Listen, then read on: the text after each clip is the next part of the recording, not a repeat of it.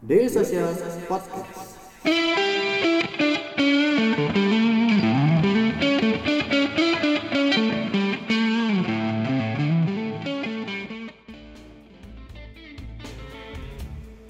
Iya, halo semuanya. Halo Mas Edi, Mas Guntur, halo eh, viewers Daily Sosial. Terima kasih udah mantengin eh, channel Daily Sosial TV. Hari ini kita spesial. Sebelumnya kita udah ada acara online gini, eh, online conference kali ya ngobrol-ngobrol online ini minggu kemarin. Itu ada eh, editor kita dan sekarang sebetulnya secara resmi kali ya Selasa Startup kita bakal bikin oh, online untuk eh, ngedukung pemerintah juga eh, di rumah aja eh, kita menyediakan sarana untuk teman-teman bisa tetap terupdate dengan acara-acara daily sosial itu lewat si Selasa Startup dengan konsepnya online. Nah hari ini kita bakalan ngomongin the future of on-demand content. Eh, kayaknya berkaitan juga sih eh, work from home, mungkin di sela-sela kerja ada kita bisa lihat konten-konten juga online dan segala macam. Jadi temanya ini sebetulnya nggak disengaja. Sebenarnya tema ini tidak eh, awalnya kan bukan untuk menyambut kasarnya dalam tanda kutip menyambut eh, teman-teman yang work from home, cuman ternyata eh, tema ini malah jadi lebih relate. Tadi ada Mas Edi dan Mas Guntur. Eh biasanya sih kalau sarap-sarap itu kita ada ada presentasi dulu, cuman untuk kali ini kita nggak ada, kita langsung bakal ngobrol-ngobrol. Tapi saya akan coba untuk eh, memberi waktu buat eh, teman-teman nih naras dua narasumber saya untuk memperkenalkan diri sekaligus mungkin menjelaskan update dikit kali ya si layanannya nih yang lagi hot di layanannya lagi apa. Lagi apa? Mungkin ada fitur baru atau lagi ada program promo atau ada film baru kali ya Eh, atau mungkin ada update baru yang bisa di share ke publik. Kita pertama-tama sama Mas Edi dulu. Mas Edi silakan perkenalkan. Terus mungkin ada eh, informasi terupdate lah dari si GoPlay-nya. Sedang apa nih? Lagi sibuk apa sih GoPlay-nya? Silakan Mas. Boleh, uh, thank you Mas Wiku. Jadi memang uh, ken- perkenalan dulu ya. Jadi saya uh, Edi Zulistio. Uh, waktu pertama kali kita punya ide buat bikin GoPlay ini memang pada banyak yang nanya nih, eh ngapain sih uh, Gojek kok mau bikin GoPlay? Apa Gojek memang mau sengaja mau bikin semuanya? Sebetulnya enggak. Jadi memang dari secara mimpi kita tuh Gojek itu selalu punya mimpi untuk removing daily friction sebenarnya dari removing daily friction itu sebetulnya di bagian entertainment ini kita ngelihat friction friction daily itu cukup besar antara dari sisi consumer caranya mereka mau ngelihat Indonesian high quality premium Indonesian content itu eh, sekarang ini mereka eh, limited option atau mungkin bahkan nggak ngerti gimana caranya.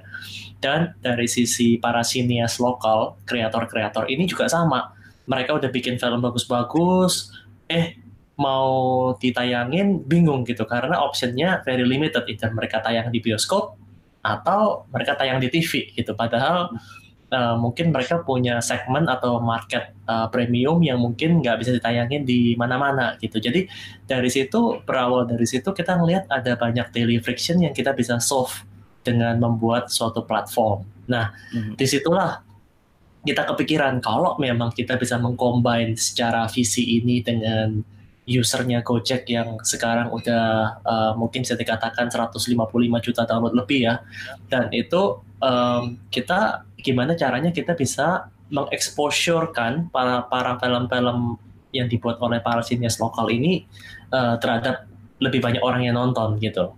Jadi dari situ kita berharap si para industri ini akan terbantu nih dengan kehadiran GoPlay. Dan yang paling penting sebenarnya daripada semua itu kita juga berharap konten-konten positif-positif yang kita bisa tayangkan atau kita pick dan kita stream melalui GoPlay ini juga bisa menjadikan uh, suatu cara untuk shaping the future generation of Indonesia melalui positif-positif konten ini gitu. Dan atas dasar itulah akhirnya kita decided untuk membuat uh, GoPlay. Nah, GoPlay ini pun sampai sekarang pun juga kita desain untuk membuat uh, untuk melayani para masyarakat Indonesia yang tentunya dengan kondisi di rumah aja campaign kita juga ingin berusaha gimana kita bisa entertain uh, masyarakat Indonesia dengan uh, hiburan di rumah tanpa harus keluar rumah gitu kira-kira gitu kali intronya ya Oke. Mm. Ya, thank you Mas Edi. Eh, Mas Guntur, monggo Mas. Silakan untuk Ya, eh, terima kasih Mas Wiku. Uh, saya Guntur Siboro, country dari Hook Indonesia. Jadi Hook ini sebuah platform streaming online premium uh, mungkin yang terbesar di Asia Tenggara ya. Sudah diluncurkan di lima negara. Di Indonesia sendiri sudah meluncur sejak April 2016. Jadi perjalanannya sudah cukup panjang, kira-kira empat tahun, hampir empat tahun uh, kita tagline kita ya boleh dikatakan home of the great stories ya.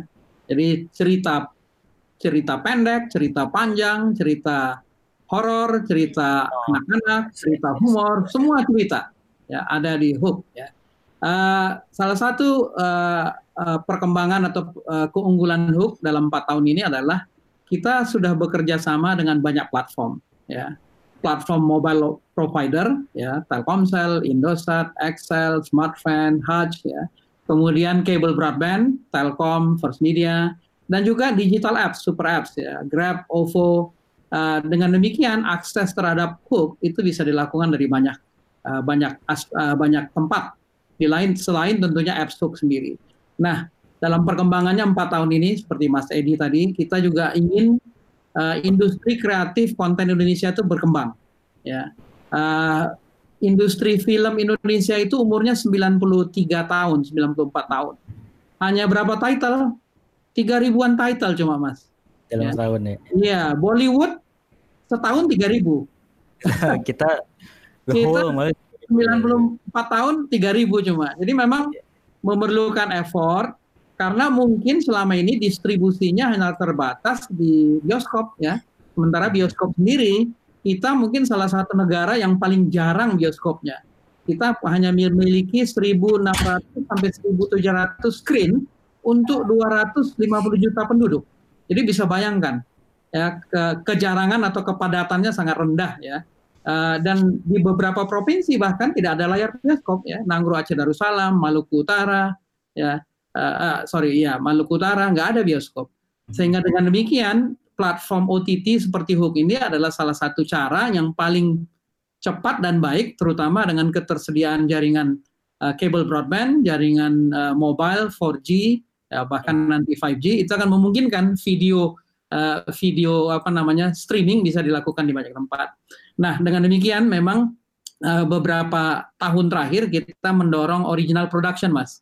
Oh, I see. Nah, nah ini lagi lagi lagi lagi kita sudah mencoba berbagai macam original production. Ada yang dari blockbuster di di bioskop sukses, kita buatkan serialnya. Itu cek toko hmm. sebelah. Kemudian ada cerita yang menarik belum pernah ada di bioskop, kita buatkan di platform kita. Itu Brata misalnya, udah season 2 ini, Brata 2 ya. Kemudian ada yang sukses di YouTube juga, YouTube channel itu kita buatkan serialnya itu uh, keluarga Badak. Jadi kita coba berbagai hal dan mudah-mudahan ke depan ini perkembangan industri kreatif, industri konten Indonesia akan semakin berkembang terus. Siap. Nah, ini sebelum dari dua penjelasan ini saya udah mulai langsung nyangkut-nyangkutin dengan beberapa pertanyaan dari diri saya sendiri, dari tim kita deh, sama ada dari penonton. Tapi sebelum kayak tadi itu uh, tentang masalah tentang kerjasama dengan berbagai platform termasuk provider, sama uh, original konten karena si GoPlay juga kan ada udah mulai nih mau bikin si original konten. Nah, tapi sebelum ke sana sebetulnya saya pengen dulu nih uh, menanyakan bahwa uh, kebetulan saya anak lumayan aktif di Twitter dan di Twitter tuh biasanya acara apa streaming atau enggak uh, film segala macam itu orang promotion untuk orang nonton streaming tuh lumayan kenceng gitu. Tapi sebetulnya kalau dari pelaku trennya sendiri sebenarnya ngelihat pasar Indo nih seperti apa sih Mas? e, saya nanti dari Mas Edi sama Mas Guntur ya. Kalau saya sih punya punya e, pendapat ya dulu tuh jargon kita itu sering di Indonesia tuh ah susah nggak mau bayar. Nah sebetulnya dengan banyaknya layanan streaming tuh itu mulai mengikis gitu bahwa jargon itu sekarang udah udah nggak berlaku nih. Orang tuh udah mulai bisa mengeluarkan uang secara online untuk sebuah tontonan bisa hiburan, bisa education dan segala macam. Plus didukung juga dengan banyaknya si layanan-layanan pilihan karena kayak Hook punya cirinya sendiri, GoPlay punya uh, audiens dan cirinya sendiri kayak gitu. Cuman saya pengen tahu sih ngelihat trennya di Indonesia ini sebenarnya uh, apakah benar nih uh, yang saya tadi bilang atau mungkin malah ada ada ada tren baru lagi yang sebelumnya kita bu, apa uh, belum belum banyak tahu gitu. Mungkin dari masing-masing kita dari Mas Edi dulu deh. Ya, um, ya memang sih sebenarnya kalau kita lihat dari beberapa tahun terakhir sih memang penetrasi uh, pertama penetrasi mobile Indonesia itu juga naik drastis ya Indonesia sebagai mobile. Dek, ngobrol yuk. Ngobrolin apa bang? Ngobrolin startup bareng dari sosial.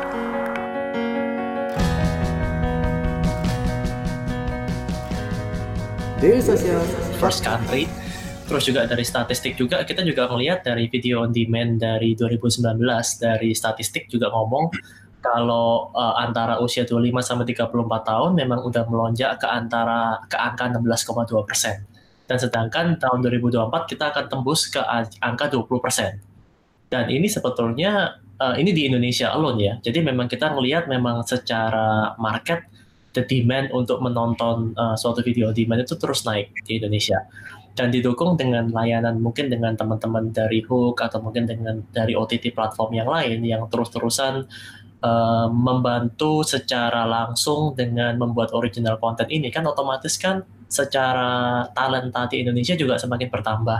Dan mm-hmm. secara kualitas pun Indonesia juga semakin premium kalau kita ngeliat filmnya gitu dan dan ini sesuatu yang yang uh, yang saya personally sangat happy banget gitu. Karena kalau kita lihat dari zaman uh, mungkin beberapa tahun yang 10 tahun yang lalu deh kalau kita nanya orang film Indonesia mungkin terkesan di dalam pikiran mereka film Indonesia itu oh sinetron gitu. Dan mereka mungkin malah ah nggak mau ah nonton film Indonesia maunya nonton film uh, Amerika atau film Hollywood atau yang lain gitu. Asosiasinya dan, negatif gitu ya kurang asosiasinya kurang negatif. gitu, sinetron ya ya ya Nah, sedangkan kalau kita lihat dalam beberapa tahun terakhir ini, film Indonesia ini keren-keren gitu, justru membuat kita malah jadi semakin bangga terhadap terhadap uh, para sinias lokal ini gitu.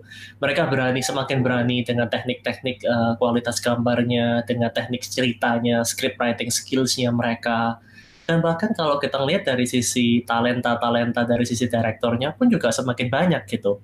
Di Indonesia ya semakin lama uh, semakin bisa bersaing gitu. Nah, kalau udah semakin lama semakin itu itu sebenarnya juga menyambung dari komen Mas Wiku tadi yang mengenai uh, mungkin the willingness untuk orang Indonesia untuk bayar untuk konten ya memang itu hmm. sesuatu yang ah kalau bisa kalau bisa nonton gratisan kenapa enggak gitu which yeah, is yeah. mungkin sebenarnya somehow masih valid tapi kalau kita melihat dengan hasilnya kualitas film Indonesia yang semakin meningkat itu lama kelamaan orang mulai semakin apresiatif gitu mereka semakin lihat hmm. iya ternyata memang worth it juga nih buat bayar untuk film Indonesia gitu dan dan kita misalnya kita dalam uh, tiga bulan terakhir kita sudah rilis uh, tiga film original juga gitu.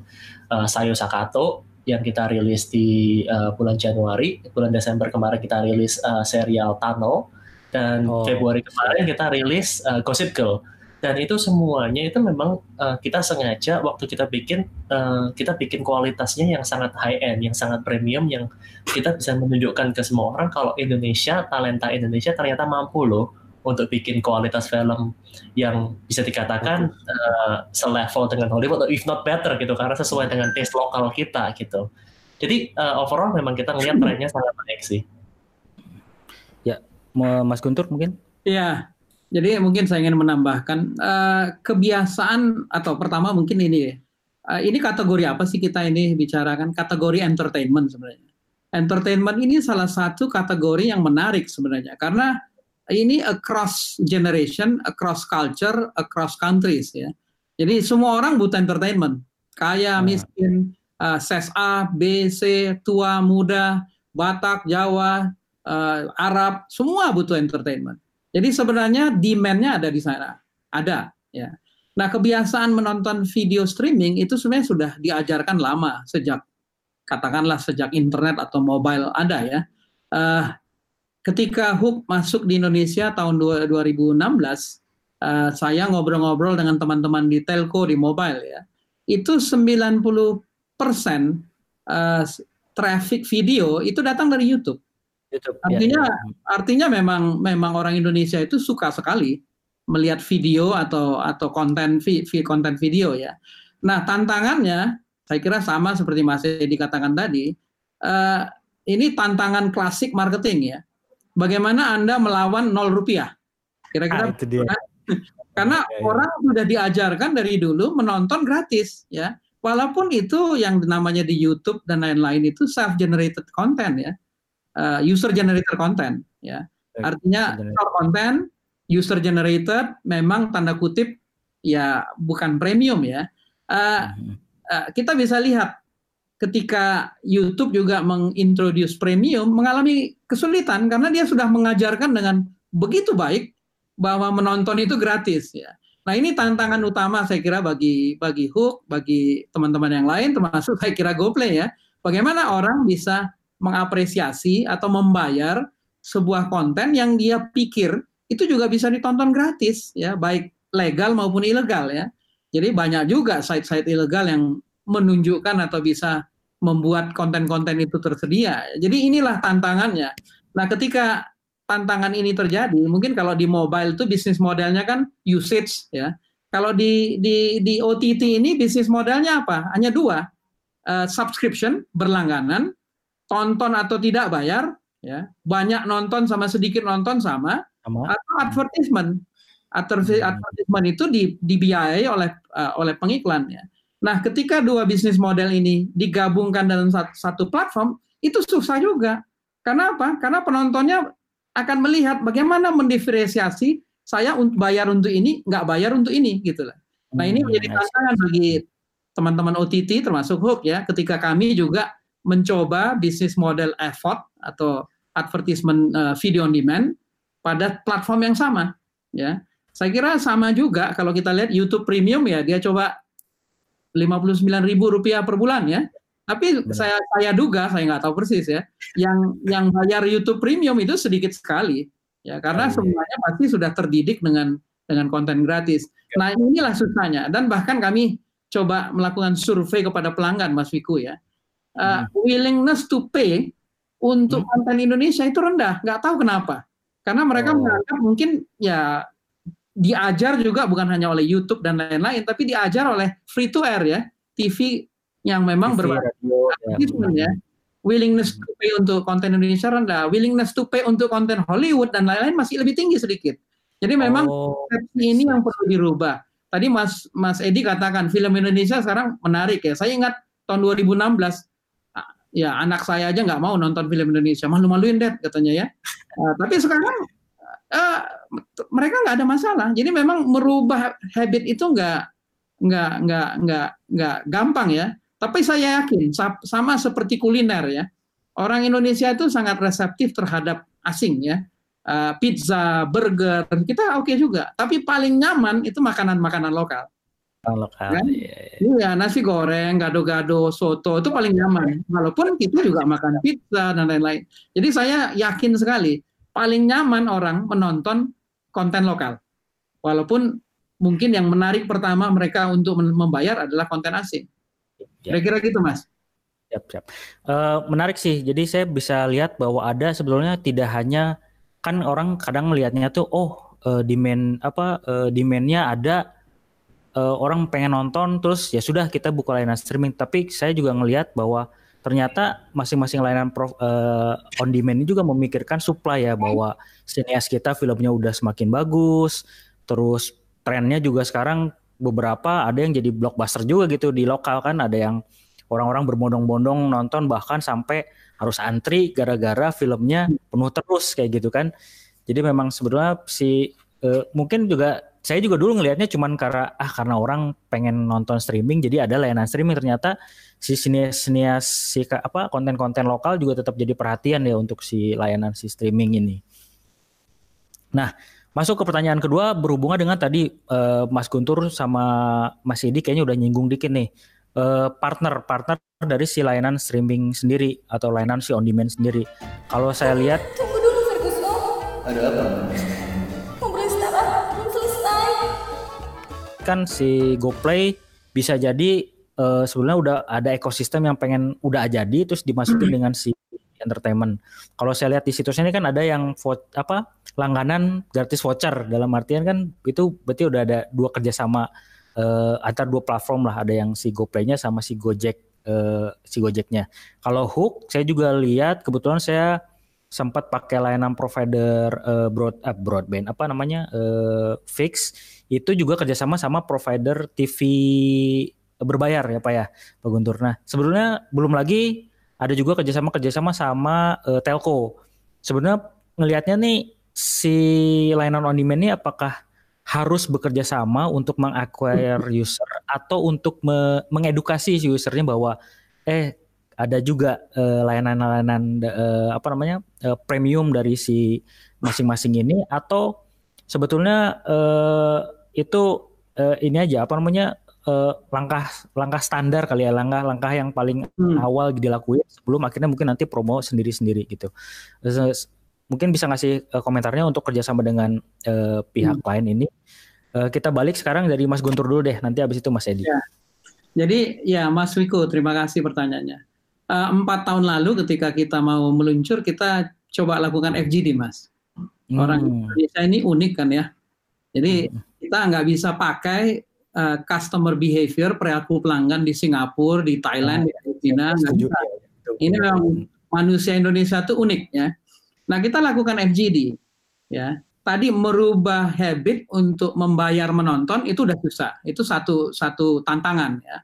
Kemudian yang menjadi tantangan lain kedua, orang Indonesia itu ngitung benar kuota, data kuota. Dihitung Oh. benar, Mas, ya. Iya. Bahkan kalau download aplikasi Hook itu katanya dia butuh 1.950 rupiah untuk download, ya kilobyte-nya dihitung. Jadi memang eh, ini tantangan kedua. Tantangan pertama tadi untuk membayar konten premium itu berbayar, ya. Tantangan kedua untuk menontonnya perlu WiFi atau data kuota, ya. Nah ini menjadi tantangan. Nah itu yang membuat kita eh, melihat bahwa peran dari teman-teman penyedia eh, apa namanya ka- katakanlah jaringan wireless broadband atau broadband itu penting sekali, ya. Karena hitung benar data kuota, ya eh, apa namanya banyak orang fakir miss call katanya kan ya Oh. jadi ini penting bahkan orang sempat nunggu apa kita eh, perhatikan behavior orang mau download atau nonton nunggu ada wifi ya, kan betul, Jadi, betul, betul. ketika ada wifi baru kelupaan dia ya Iya. jadi oleh karena itulah kita explore dan sejak awal eh, eh, hook eh, apa namanya ketika meluncur di Indonesia kita sudah memikirkan itu. Itu poin pertama. Jadi kenapa kita perlu bekerja sama?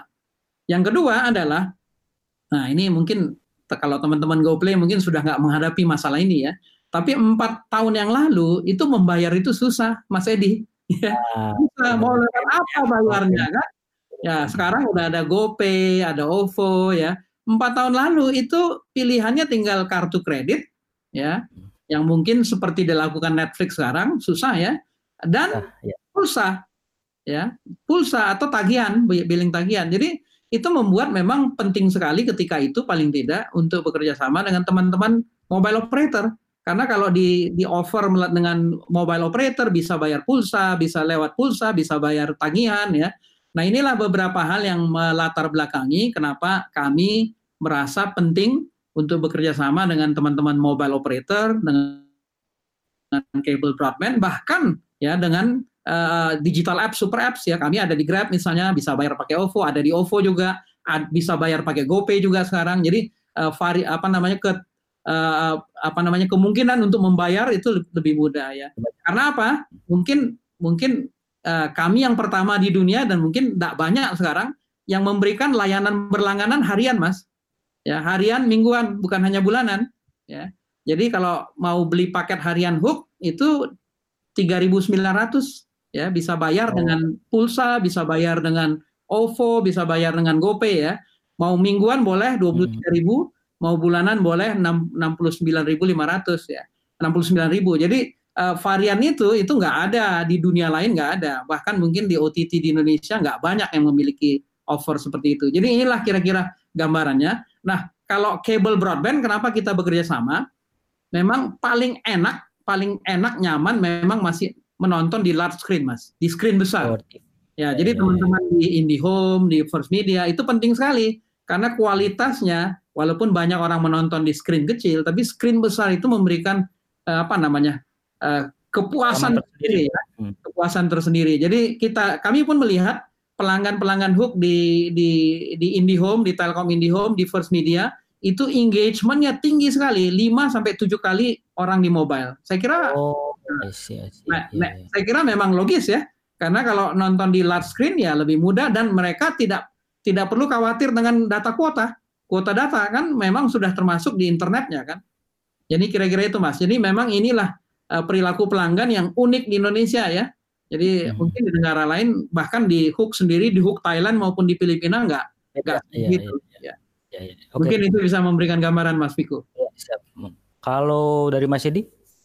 Iya, kalau dari saya sih sebetulnya cukup uh, untuk nambahin aja. Tadi mungkin Mas Guntur juga udah ke cover uh, sebagian besar ya. Tapi kalau dari sisi GoPlay, sebenarnya justru mimpi kita karena memang kita kepingin memberikan membantu para sinias ini untuk distribusi kontennya lebih dalam uh, lebih ke exposure yang lebih besar lagi terhadap ekosistem Gojek terutama sekarang. Jadi memang kita uh, membuat kerjasama dengan beberapa go product, kita call it go product ya kayak GoFood, GoSend, GoRide dan segala macamnya sebenarnya supaya untuk membantu para consumer di Indonesia itu selalu memberikan berbagai, berbagai macam choices. Karena nanti kita sadar kan, mungkin orang willingness to pay for content di Indonesia masih belum setinggi kayak mungkin di luar. Tapi orang mau bayar GoFood, tapi orang mau bayar mungkin GoSend, orang mungkin membayar GoTix. Dan dari situ kita memberikan um, benefit yang lebih supaya uh, customer-customernya GoFood, customer-customernya GoSend, GoTix, dan GoRide, dan apa pun itu, mereka bisa mendapatkan value yang lebih sebenarnya. Jadi kalau memang memang mereka memang kebiasaannya sukanya kirim barang, maka kalau mereka beli bundling antara GoSend dengan GoPlay, mereka bisa mendapatkan uh, beragam vouchernya GoSend. Jadi mereka bisa bisa mengirit nih kalau mereka kirim uh, GoSendnya. Terus kalau mungkin mereka suka makan GoFood, juga ada banding dengan GoFood. Dan itu semua bisa dicek. Dan dari itu semua tujuan kita cuma simple. Semakin banyak orang bisa mendapatkan benefit, semakin banyak orang bisa mengakses konten lokal yang berkualitas, itu akan membantu industri uh, in a bigger way. Dari sisi sinias lokalnya juga mendapatkan kesempatan untuk distribusi lebih lengkap. Dan dari orang Indonesia, hopefully yang tadinya mereka cuman uh, pelanggan GoFood atau GoSend sekarang mereka jadi tahu oh ternyata film Indonesia sekarang udah keren banget loh gitu. Jadi dengan begitu kita semakin lama juga mengedukasi the market juga gitu. Sih. Uh, ini sebelum pertanyaan selanjutnya saya pengen gali ada dua dua hal yang kecil tapi penasaran untuk ditanyain. Kalau dari si GoPlay nih Mas, itu ada kemungkinan nggak sih ntar ada paket-paket dengan layanan third party yang lain gitu, gak hanya dapat voucher eh, Gojek gitu misalkan atau enggak GoPay nanti mau kerjasama sama eh, ya mungkin payment lain kah di luar GoPay ya atau segala macam kayak gitu. Apakah dia memang hanya akan ada di si platform si Gojeknya atau dia mungkin akan ada di di dalam tanda kutip dikeluarkan lah sedikit dengan eh, kerjasama dengan yang lain. Uh, sebenarnya balik lagi ya ke dalam mimpi kita yang utama yaitu memang kita memang maunya ini untuk menjadikan platform untuk distribusinya para para sinias dan membantu orang Indonesia mendapatkan akses ya kan. Mm-hmm. Jadi kalau misalnya berawal dari situ sebetulnya tentunya uh, kita sangat open untuk bekerja sama dengan semua platform.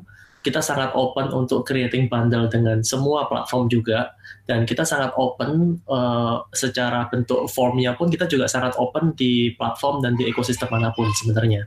Yang yang ya. penting yang penting adalah tujuannya adalah gimana caranya kita bisa membantu uh, orang Indonesia betul nah, dan konten lokal.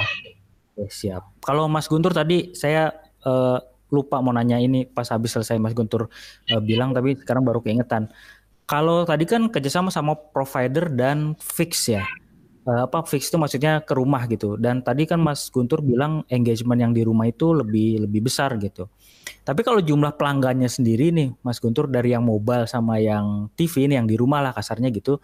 Itu sebenarnya presentasinya masih kalah yang mobile kah atau atau lebih tinggi yang mana terus yeah. kan padahal di mobile sendiri kan sebetulnya udah ada paket-paket kerjasama paket kan ya jadi ada yang mungkin bisa gratis dari provider tertentu segala macam kayak gitu Ya, kalau dari sisi jumlah ya, jumlah pelanggan itu lebih besar dari di mobile.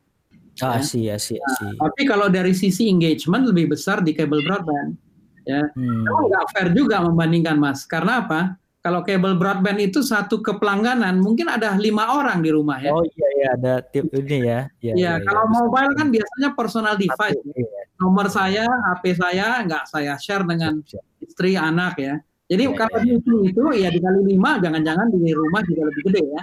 Tapi yang jelas dari sisi engagement, dari sisi uh, engagement menonton itu lebih tinggi jauh di di di, di cable broadband ya. Uh, kenapa? Ya. Ya pastilah karena apa? Kalau di kalau di HP kita nonton, bayangin kalau kita nonton satu jam dua jam, ya baterainya bukan juga habis ya. Jadi Hmm, ya nggak dia nggak nggak bisa menonton terlalu Ya. panjang lah ya. dalam waktu lama ya. Ya, Hmm. ya, ya, ya. Oke, oke, siap. Men- Menarik sekali untuk si ini ya apa behavior si Indonesia sendiri.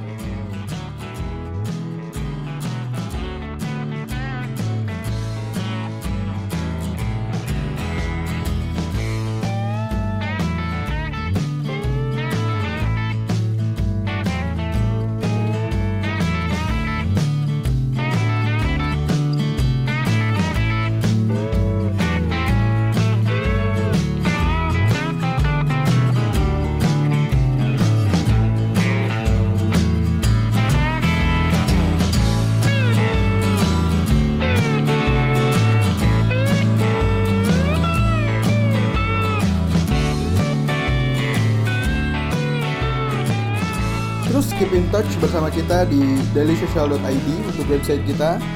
Di Facebook kita ada dailysocial.id, di Twitter kita ada @dailysocial dan di Instagram kita ada @dailysocial.id. Di LinkedIn kita ada Daily Social dan di YouTube kita ada Daily Social.